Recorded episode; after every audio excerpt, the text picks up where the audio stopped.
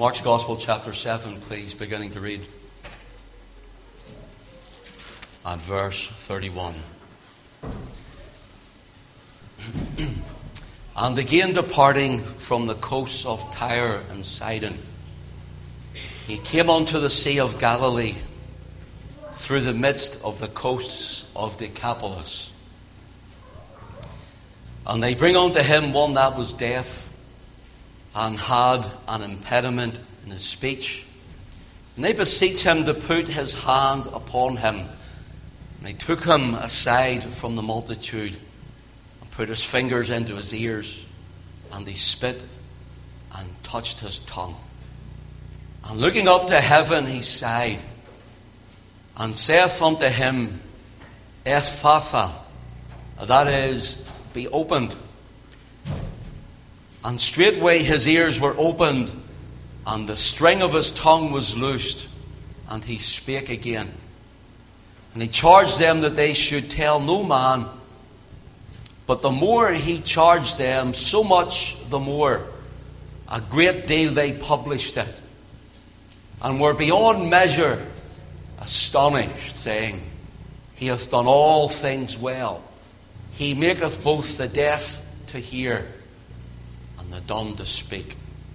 In those days, the multitude being very great, and having nothing to eat, Jesus called his disciples unto him, and saith unto them, I have compassion on the multitude, because they have now been with me three days and have nothing to eat. And if I send them away fasting to their own houses, they will faint by the way, for divers of them came from far. And his disciples answered him, From whence can a man satisfy these men with bread here in the wilderness? And he asked them, How many loaves have ye? And they said, Seven. And he commanded the people to sit down on the ground, and he took the seven loaves and gave thanks and break and gave to his disciples to set before them, and they did set them before the people. And they had a few small fishes, and he blessed and commanded to set them also before them. So they did eat and were filled, and they took up of the baskets meat that was left, seven baskets. And they that had eaten were about four thousand. And he sent them away. We'll stop there. Please keep your Bible open, for we will be referring to these passages later on. Let's bow in a word of prayer. Father, take your word now and inscribe it on every heart. And Father, help us to see none other, no preacher, no man, save Jesus only. And help us, Lord Open our ears and open our hearts. Cause us to listen. Cause us to know you. Cause us to love you. Lord, we worship and adore you. You're great and you're greatly to be praised. And there is none beside thee. There's none like thee in all the earth, nor in the heavens above. So we ask you now to settle us in your presence. And if there's one here who's not made their calling and their election sure, by calling on the name of the Lord Jesus and trusting in his finished work at Calvary's tree, we pray, Father, that you would draw them tonight and save their soul for time and eternity and make them sure of a heaven to gain and a hell to shun. We ask it in Jesus' name. Amen. Amen. From Mark chapter 8, that's when we read, In those days, the multitude being very great and having nothing to eat, Jesus called his disciples unto him and saith unto them. From that verse right through to the verse number 21 of chapter 8, there's four different conversations happen. One is revision. Christ is revising with his disciples. All of these miracles has happened. The healing of the sick, the giving off the bread, the feeding of 4,000. And you'll read later in that chapter, up to those verses, that this is a separate occasion from what's commonly known as the feeding of the 5,000. This is a second occasion when Christ has done a similar miracle, showing himself not only as God, showing himself not only as willing to bless and meet the need, but showing himself as the satisfaction and the fulfillment of every heart and of every man, of every woman. Here is, it says, in those days, the multitude being very great. We don't want to dwell on this too much tonight, but this sets a time apart when something fantastic, something wonderful, something magnificent of a great big magnitude is happening. When men or women are coming to Christ and they're coming from the left hand and they're coming from the right. And they're bowing at his feet. And they're proclaiming him as Lord. And he's casting out devils. And he's healing the sick. And he's touching the deaf. And he's touching the dumb. And all manner of things are happening all around him. And Christ must bring his disciples into a place of revision. Everybody is believing that Jesus is Messiah. They're all crying unto him for mercy. But his disciples seem to have somewhat a waning lack of faith, even though they have been allowed to partake in the sovereign work of the sovereign Lord. And Christ starts to get his disciples around him. And we'll look at these points next week in the Lord's will. He starts to revise he starts giving them Maths revision, talking about the loaves and the fish. How many were there? How many baskets? And there's certain particular numbers that the Holy Spirit has penned in this chapter, Mark chapter 8, that you and I need to really, truly look at. For example, the number 7, the number 4, all mentioned. The Number five is mentioned later in the chapter. Christ does a Maths revision with them, for he's shown them that the mathematics of the scripture is very, very important. That God has placed everything under his care, everything is under his control, and everything is under his sovereign will, plan, and purpose. And here, Christ is showing them what did you see, boys? What did you partake of? What miracle was I allowing you to do in my name? Now tell me, have I changed? No, Lord. Then let's revise it. Secondly, they look, we look at the Lord Jesus speaking to the old Pharisees, the men with the tradition of men's, the men who thought they knew the scriptures but knew nothing at all but Talmudic religion. And they asked for another sign that he was Messiah. They asked for more that he was the Savior. And Christ is refusing. First of all, he's revising. Secondly, he is refusing. He's refusing another sign. And we'll look at that, God willing, next week. Then, thirdly, he's reasoning. We have a reasonable God. God wants you to come as you are in your, your warts and your lumps and your bumps of sin. And he says, Come before me as you are and repent at my feet, and I freely love you. He reasons with us over our condition. He reasons with us what we have been up to. He reasons with the depraved nature of a man's heart by regenerating us and allowing us to see ourselves in need of Him. Do you know if you see yourself in need of Christ? Do you know if you see yourself as a sinner and you cannot save yourself, it's not off yourself, that it's off the Lord? And God is reasoning with you. God is pleading the cause. That's why in Genesis 6 and 9, God says, My spirits shall not always strive with man. The word strive there in the Hebrew context is the word dun. And my spirit shall not always plead the cause with you. Sir, lady, friend, visitor, whoever, ask yourself if Christ decides to stop pleading the cause, and you know God has been speaking to you, leading you, or dealing with you, where would you go since there's nowhere else to go but to Him? If He stopped pleading the cause with you, you realize you would be lost, that the hardening of your heart, you would never be able to soften it again. So Christ reasons with His disciples then, and fourthly, He reminisces. He takes them back to a time when they were in full flow of the anointing, serving Him. Do you remember, boys, the 5,000? You seem amazed at the four. What about the five?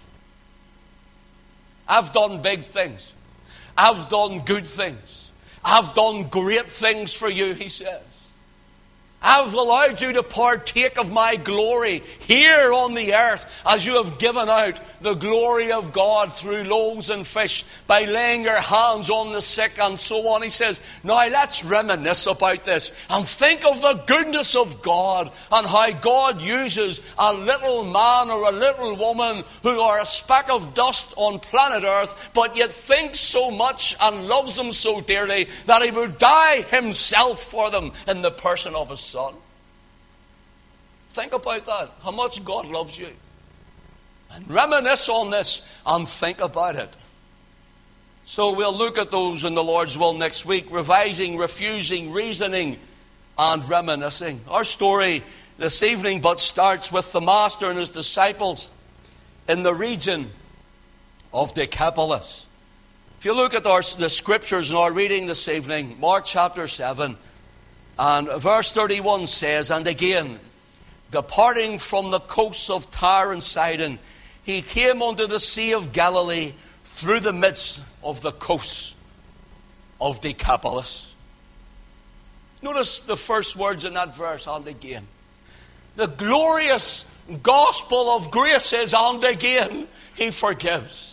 And again, He loves you freely. And again, He calls you by your name. And again, He comes and strengthens you. And again, and again, and again, and again. Our God is the God of the and again. And again, He blesses you. And again, He strengthens you. And again, He gives to you. And again, He lifts you.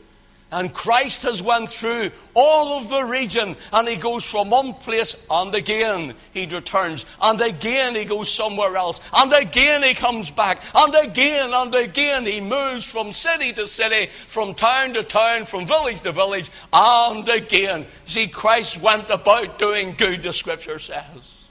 And again. Do you know and again tonight God is speaking to you? Do you know and again tonight God is reasoning with you. And again tonight, God is revising with you. And again tonight, God is reminiscing in your mind with you. And again. How many times must God do the and again before we bow the knee to Him? Here and again, He comes to the coast of Decapolis. The word here, Decapolis, simply means the region, the area of 10 cities. The region or the area of 10 cities. This is where, in ancient Israel's days, East Manasseh were. And they're carried away, and there's other populations coming. There's a different scattering all around this region. But nonetheless, the Lord comes to this area, and the Lord had carried out great miracles, and He had given some golden nuggets of divine wisdom everywhere He went. He preached the truth, for He is absolute truth. And He tells people what they need to hear, not what they want to hear. And He called men away from tradition to truth. He called them away from religion to relationship. And he calls them away from ritual onto Holy Ghost regeneration. In other words, God speaking, quickening, making men and women alive to the glorious gospel of Jesus Christ. And here he is going around. He enters into the area of 10 cities called Decapolis. Now, Jesus had a forerunner. Someone went before him And someone testified of what Christ had done for them. And Jesus enters in, and the people are expecting. Did you come tonight with an expectant heart? Did you come tonight with an expectant heart that the Word of God would speak to you? Did you come tonight with an expectant heart that the Lord Himself would come and move on you? That you would be blessed in His presence? Did you come expecting to give unto the Lord and worship? Did you come expecting tonight for the Lord to do great things? The people were expectant. There was a forerunner had went before him. He was an herald, a, a, town crier, if you want, a witness, a testimony, a sure fired, living, breathing, walking, talking advertisement of the coming of Christ and his glorious work, his compassion, his love, and his grace. This forerunner went around ten cities saying, I want to tell you about Jesus. I have met Messiah, the Christ of God, the Son of the living God. I want to tell you what he's like and what he can do for you. Now, people in 10 cities were expecting. I wonder if you and I went out and witnessed and testified unashamedly for Christ in our own village here in Donaghcloney. I wonder how many would be expectant by the next week, or expectant by the next moment, or expecting God to move there and then in their lives if we truly believe what we believe and saw what we have saw and preached what we say we know about Christ. This man was fervent. This man couldn't help himself but preach Christ. Some say, might ask, well, was this man John the Baptist a man who was filled with the Holy Ghost even in his mother's womb? And the answer is no, it was not. Was it one of the disciples as Jesus had sent out 70, two by two, as he sent them at a later date? Was it one of them that he had sent out and we're not told about? No, it wasn't. We're told who this man was we're told of this wonderful witness. He was a tremendous testifier. He was an honorary herald. He was an enamored advertiser. And it was none other. Are you ready who, to, to hear who this man was? He was a man who was a cave dweller. He was a man who lived in the mountains. He was a man who lived in the tombs and the graveyards, cutting himself at night, full of demons, and he's known as Legion in the Bible. He was the forerunner of the Lord Jesus Christ, the man possessed with devils and demons, the man who cut himself in the tombs, the man who was left separated from his loved ones, separated from his family and friends, separated from his community and all that he loved and knew. The man who was set apart, who was bound with chains, who was bound with fetters, and he broke them in his rage because the demonic forces in him were so strong he could not be held. And this man was the forerunner of Christ. You know what this tells me? There's no man, there's no woman in this place tonight there's no man and no woman in this whole world tonight. There's no man and no woman who has fallen so far, who has went so deep, who are deep dyed in their sin that Jesus cannot rescue, that Jesus cannot forgive, that Jesus cannot save, that Jesus cannot touch, that Jesus cannot heal, that Jesus cannot cleanse, and Jesus cannot restore, for Jesus can do all things. This is the Christ we serve, and this is the Christ we love. This man, full of a legion of demons. In Mark's Gospel, chapter 5, just before our reading, from verse 1 to 17, we haven't time to read it. It tells you the story of this man. And the Lord Jesus comes to the region of the Gadarenes, gets out of a boat after feeding 5,000 men beside women and children with five body loaves and two small fish, and saving his disciples from in the midst of a storm by walking to them upon the waves of the sea, calming the sea by the word of his mouth, steps out of the boat, and the first thing he's met with was a man full of a legion of demons. You think when you get off the boat, you say, well, then we're on the other side. Praise God and hallelujah. No, the devil flies at him, comes screaming toward him, but the closer the devil gets to Jesus, the weaker the devil becomes. Because the devil realizes that Jesus is greater than Satan and sin, and Satan to Jesus must bow. And the man comes flying down the shoreline and he falls at Jesus' feet. What have we to do without Jesus, the Son of the Most High God? Art thou come to torment us before our time, he says. The demons are squealing out of him and crying out of him. Here, the Lord speaks to the demon. He says, What is thy name? He says, My name is Legion. Notice singular, for we, plural, are many like a Roman legion army, there was a legion of demons in this poor man. This man, we're told, he cried at night and he cut himself with stones. You imagine getting a sharp edged stone and being sore, sore tormented and heartbroken and your mind is in turmoil and you don't know whether you're coming or whether you're going and you don't have anyone beside you. No one wants to be near you. Everyone gives you a wide berth and they try to chain you up and you're living amongst the dead in the tombs and the caves of the rocks. Can you imagine that being your lifestyle? And you're crying for help and you're crying for mercy and inside the devil has you bound.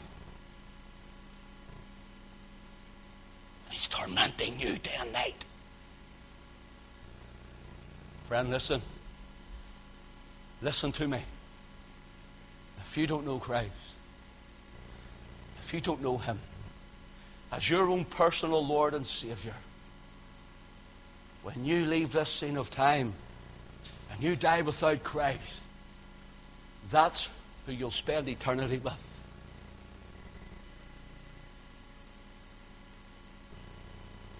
That's who you'll spend eternity with. People don't like to talk about it nowadays. People say it's not politically correct. Well, I want to tell you something. I love you enough to tell you the truth. And those who, don't want, who want to be politically correct don't love you enough to tell you the truth, for they don't want to hurt your feelings in this life. I'd rather hurt your feelings in this life than nurse you into hell in the next.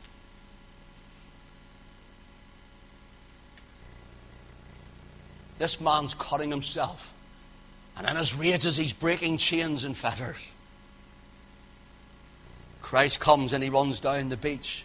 Mark chapter 5 and verse 18 reads, And when he was come to the ship, we're told that Jesus gets out of this ship and the man comes to his feet and, and Jesus casts the devils out of him. I have to paraphrase for time's sake. He casts the devils out of him and the man is found sitting at Jesus' feet, clothed and in his right mind. Oh, what relief!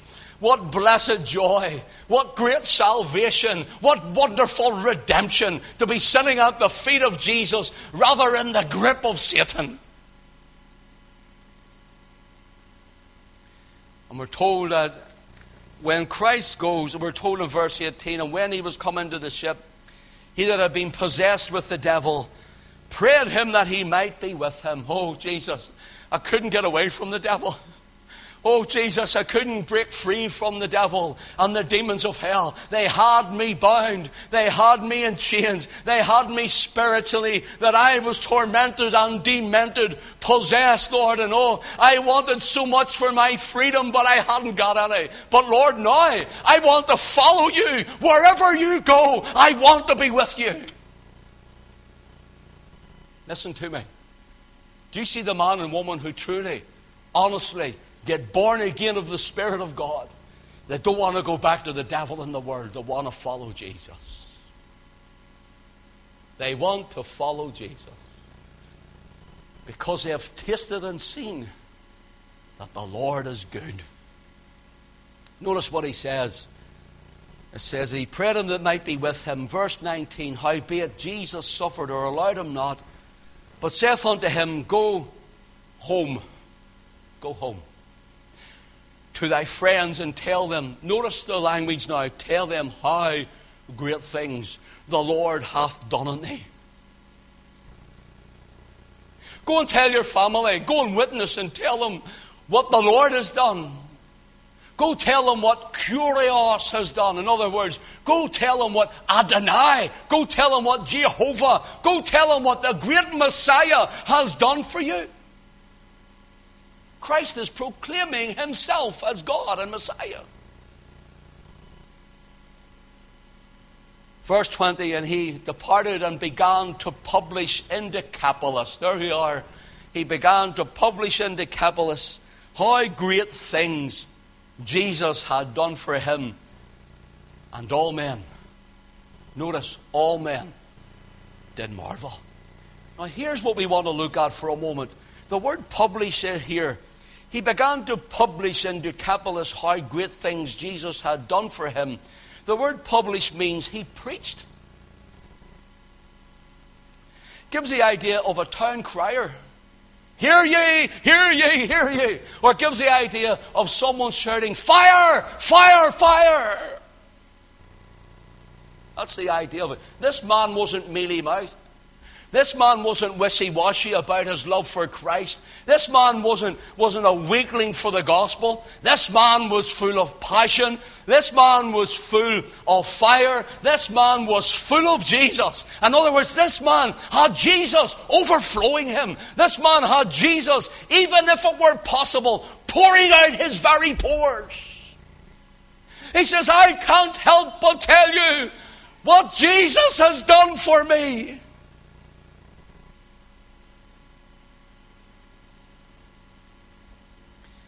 He published, he preached, that means to proclaim with gravity and authority which must be listened to and obeyed.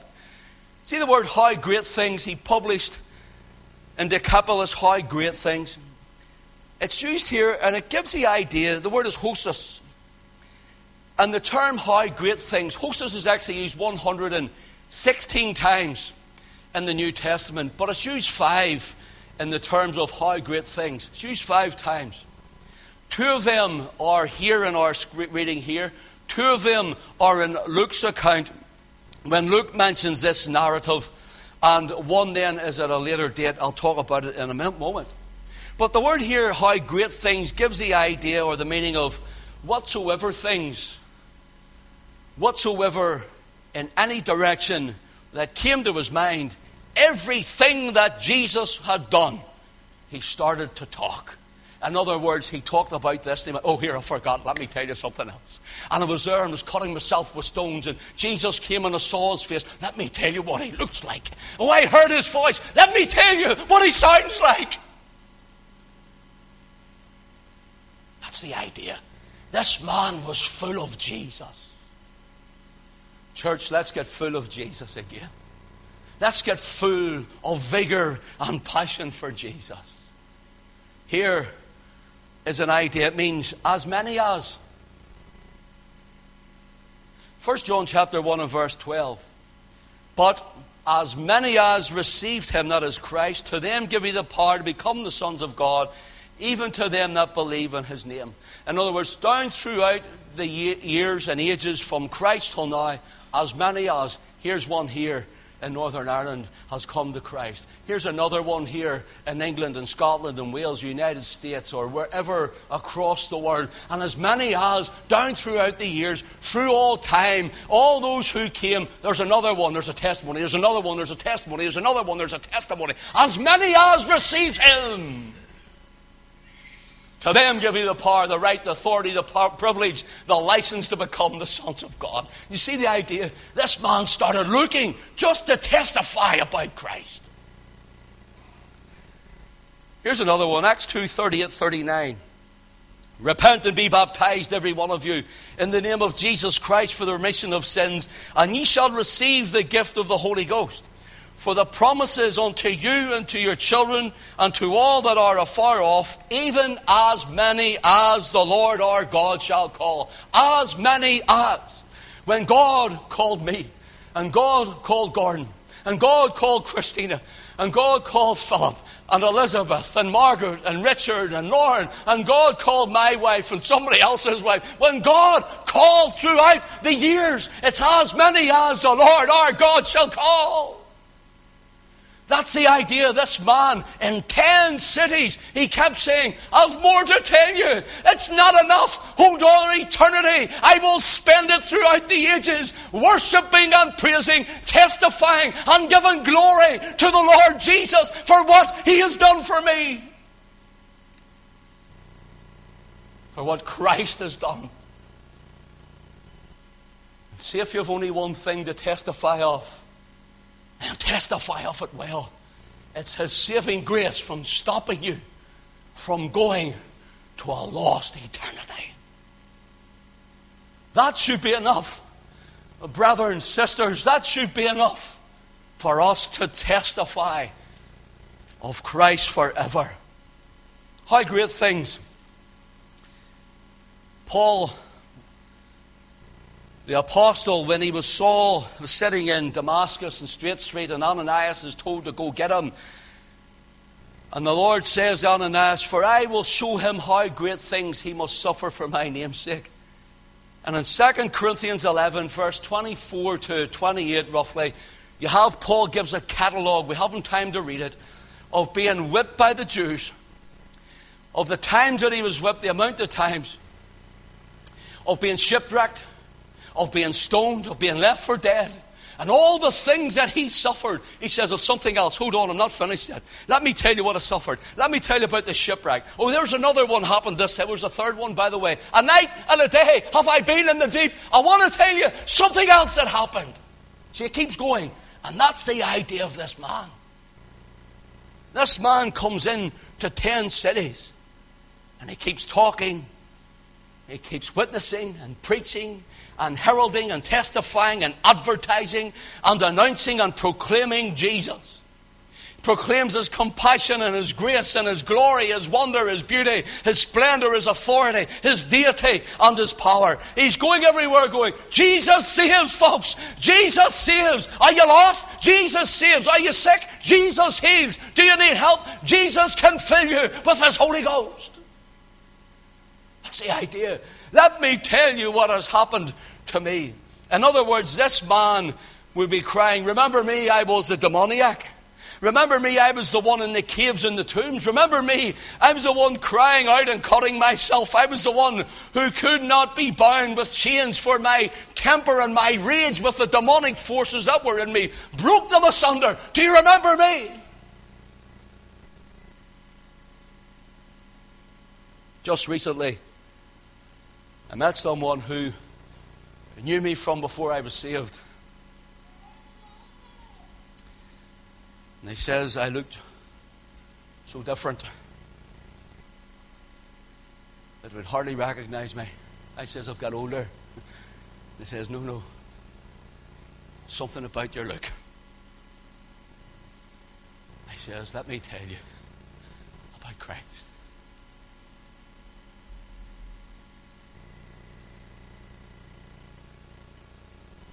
This man went to ten cities, and all men did marvel.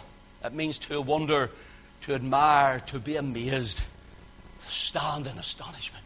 In fact, one modern version that we could put is as he went around, they seen this man. The idea is he went to Decapolis, that's where he was from, one of those cities, and in 10 cities going around, his name was infamous. His name was known. He was that man away out there. Keep him out there. No one wanted to know him. Then suddenly he's clothed, he's in his right mind, and he's preaching about a man called Jesus. The idea is that everybody knew him and everybody saw the change of that man. Everybody saw the grace of God in that man's life. And this is the modern version of astonishment. It's like going to your tire and taking out the valve or letting it out that the air may escape, and they went, wow. It's like the air coming out of them. He knocked the air out of them by preaching Christ unto them. Surely this man could say, like Psalm 40, verses 2 and 5. He hath brought me up out of an, also out of an horrible pit and from the miry clay and set my feet upon a rock. He's established my goings. He hath put a new song in my mouth, even praise unto our God. Listen, many shall see it, shall fear, shall trust in the Lord.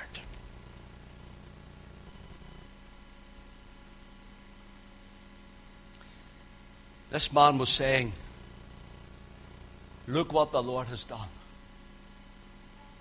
Look at me. Look what the Lord has done. Brother, look at you. Look what the Lord has done. Sister, look at you.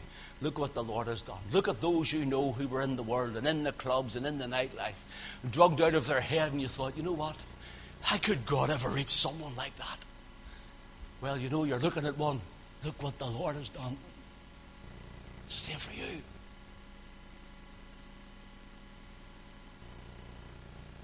The devil tried to drag me to hell, but look what the Lord has done. The devil came to steal, to kill, and to destroy, but look what the Lord has done. The devil had me bound, fettered, and chained and captive, but look what the Lord has done.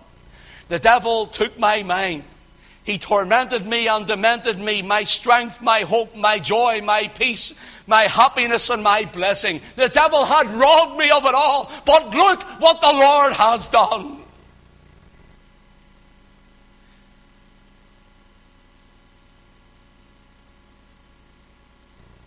He meets Christ on a beach.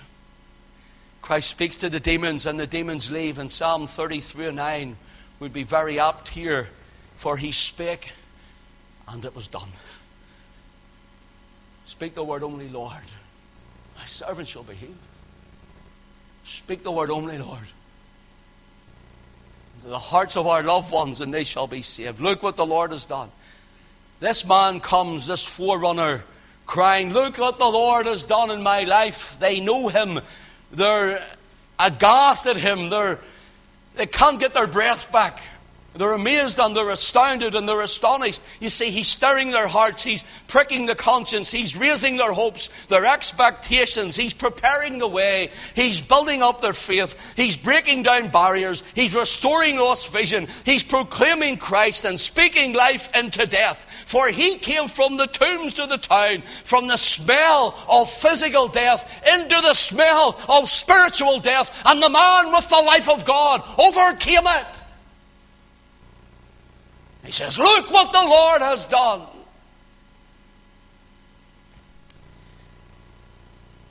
And they all did marvel. I'm closing. Thank you for your attention. In Mark chapter 7 and verse 37 says, They were beyond measure astonished, saying, He hath done all things well.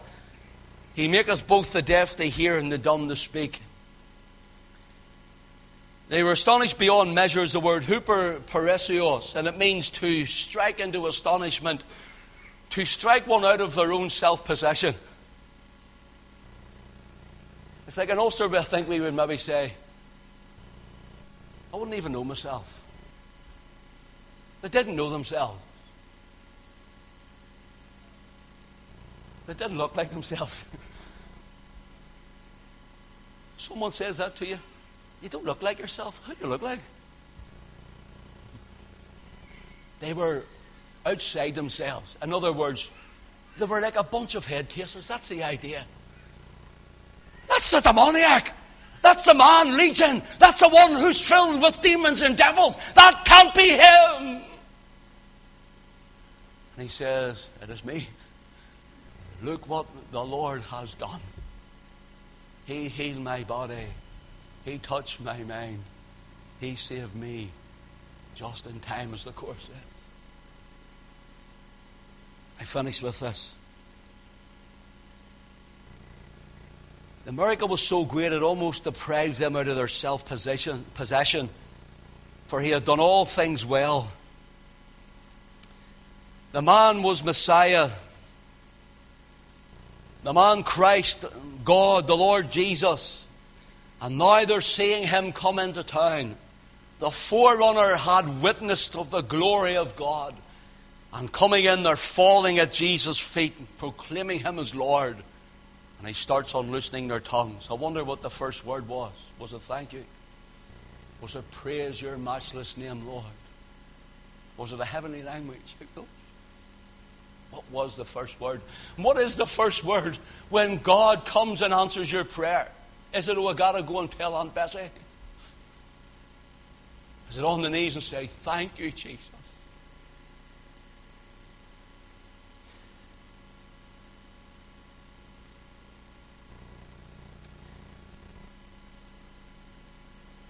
May we never cease to be amazed by Christ. May we never be cease to be astonished at Him. May we never cease to be in wonder of Him.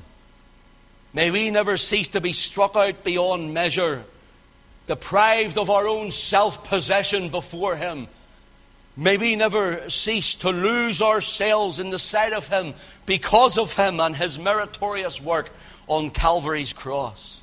Amazement astonishment and wonder at His grace, His love, His mercy, His kindness, His compassion, His goodness, His wounds, His cleansing, His forgiveness, His most precious offering of Himself. May you and I never cease to lose the amazement of what we have in our Lord Jesus Christ. He has done all things well.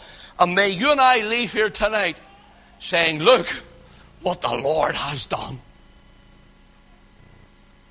Not what you have done, but what the Lord has done. And may you leave here tonight saved, coming to Christ for forgiveness of sin and cleansing in the blood. Leave here tonight knowing your sins are forgiven and you're on the road to glory. And may you say, Look what the Lord has done. I went in a sinner and came out a saint. I went in full of the devil and came out full of the Holy Ghost. God bless us this evening. God bless His word to our own hearts. I thank you for your attention. Such a warm evening. The Lord bless each and every one of you. Revival, will you come and sing Lord Peace for us, please, before we go?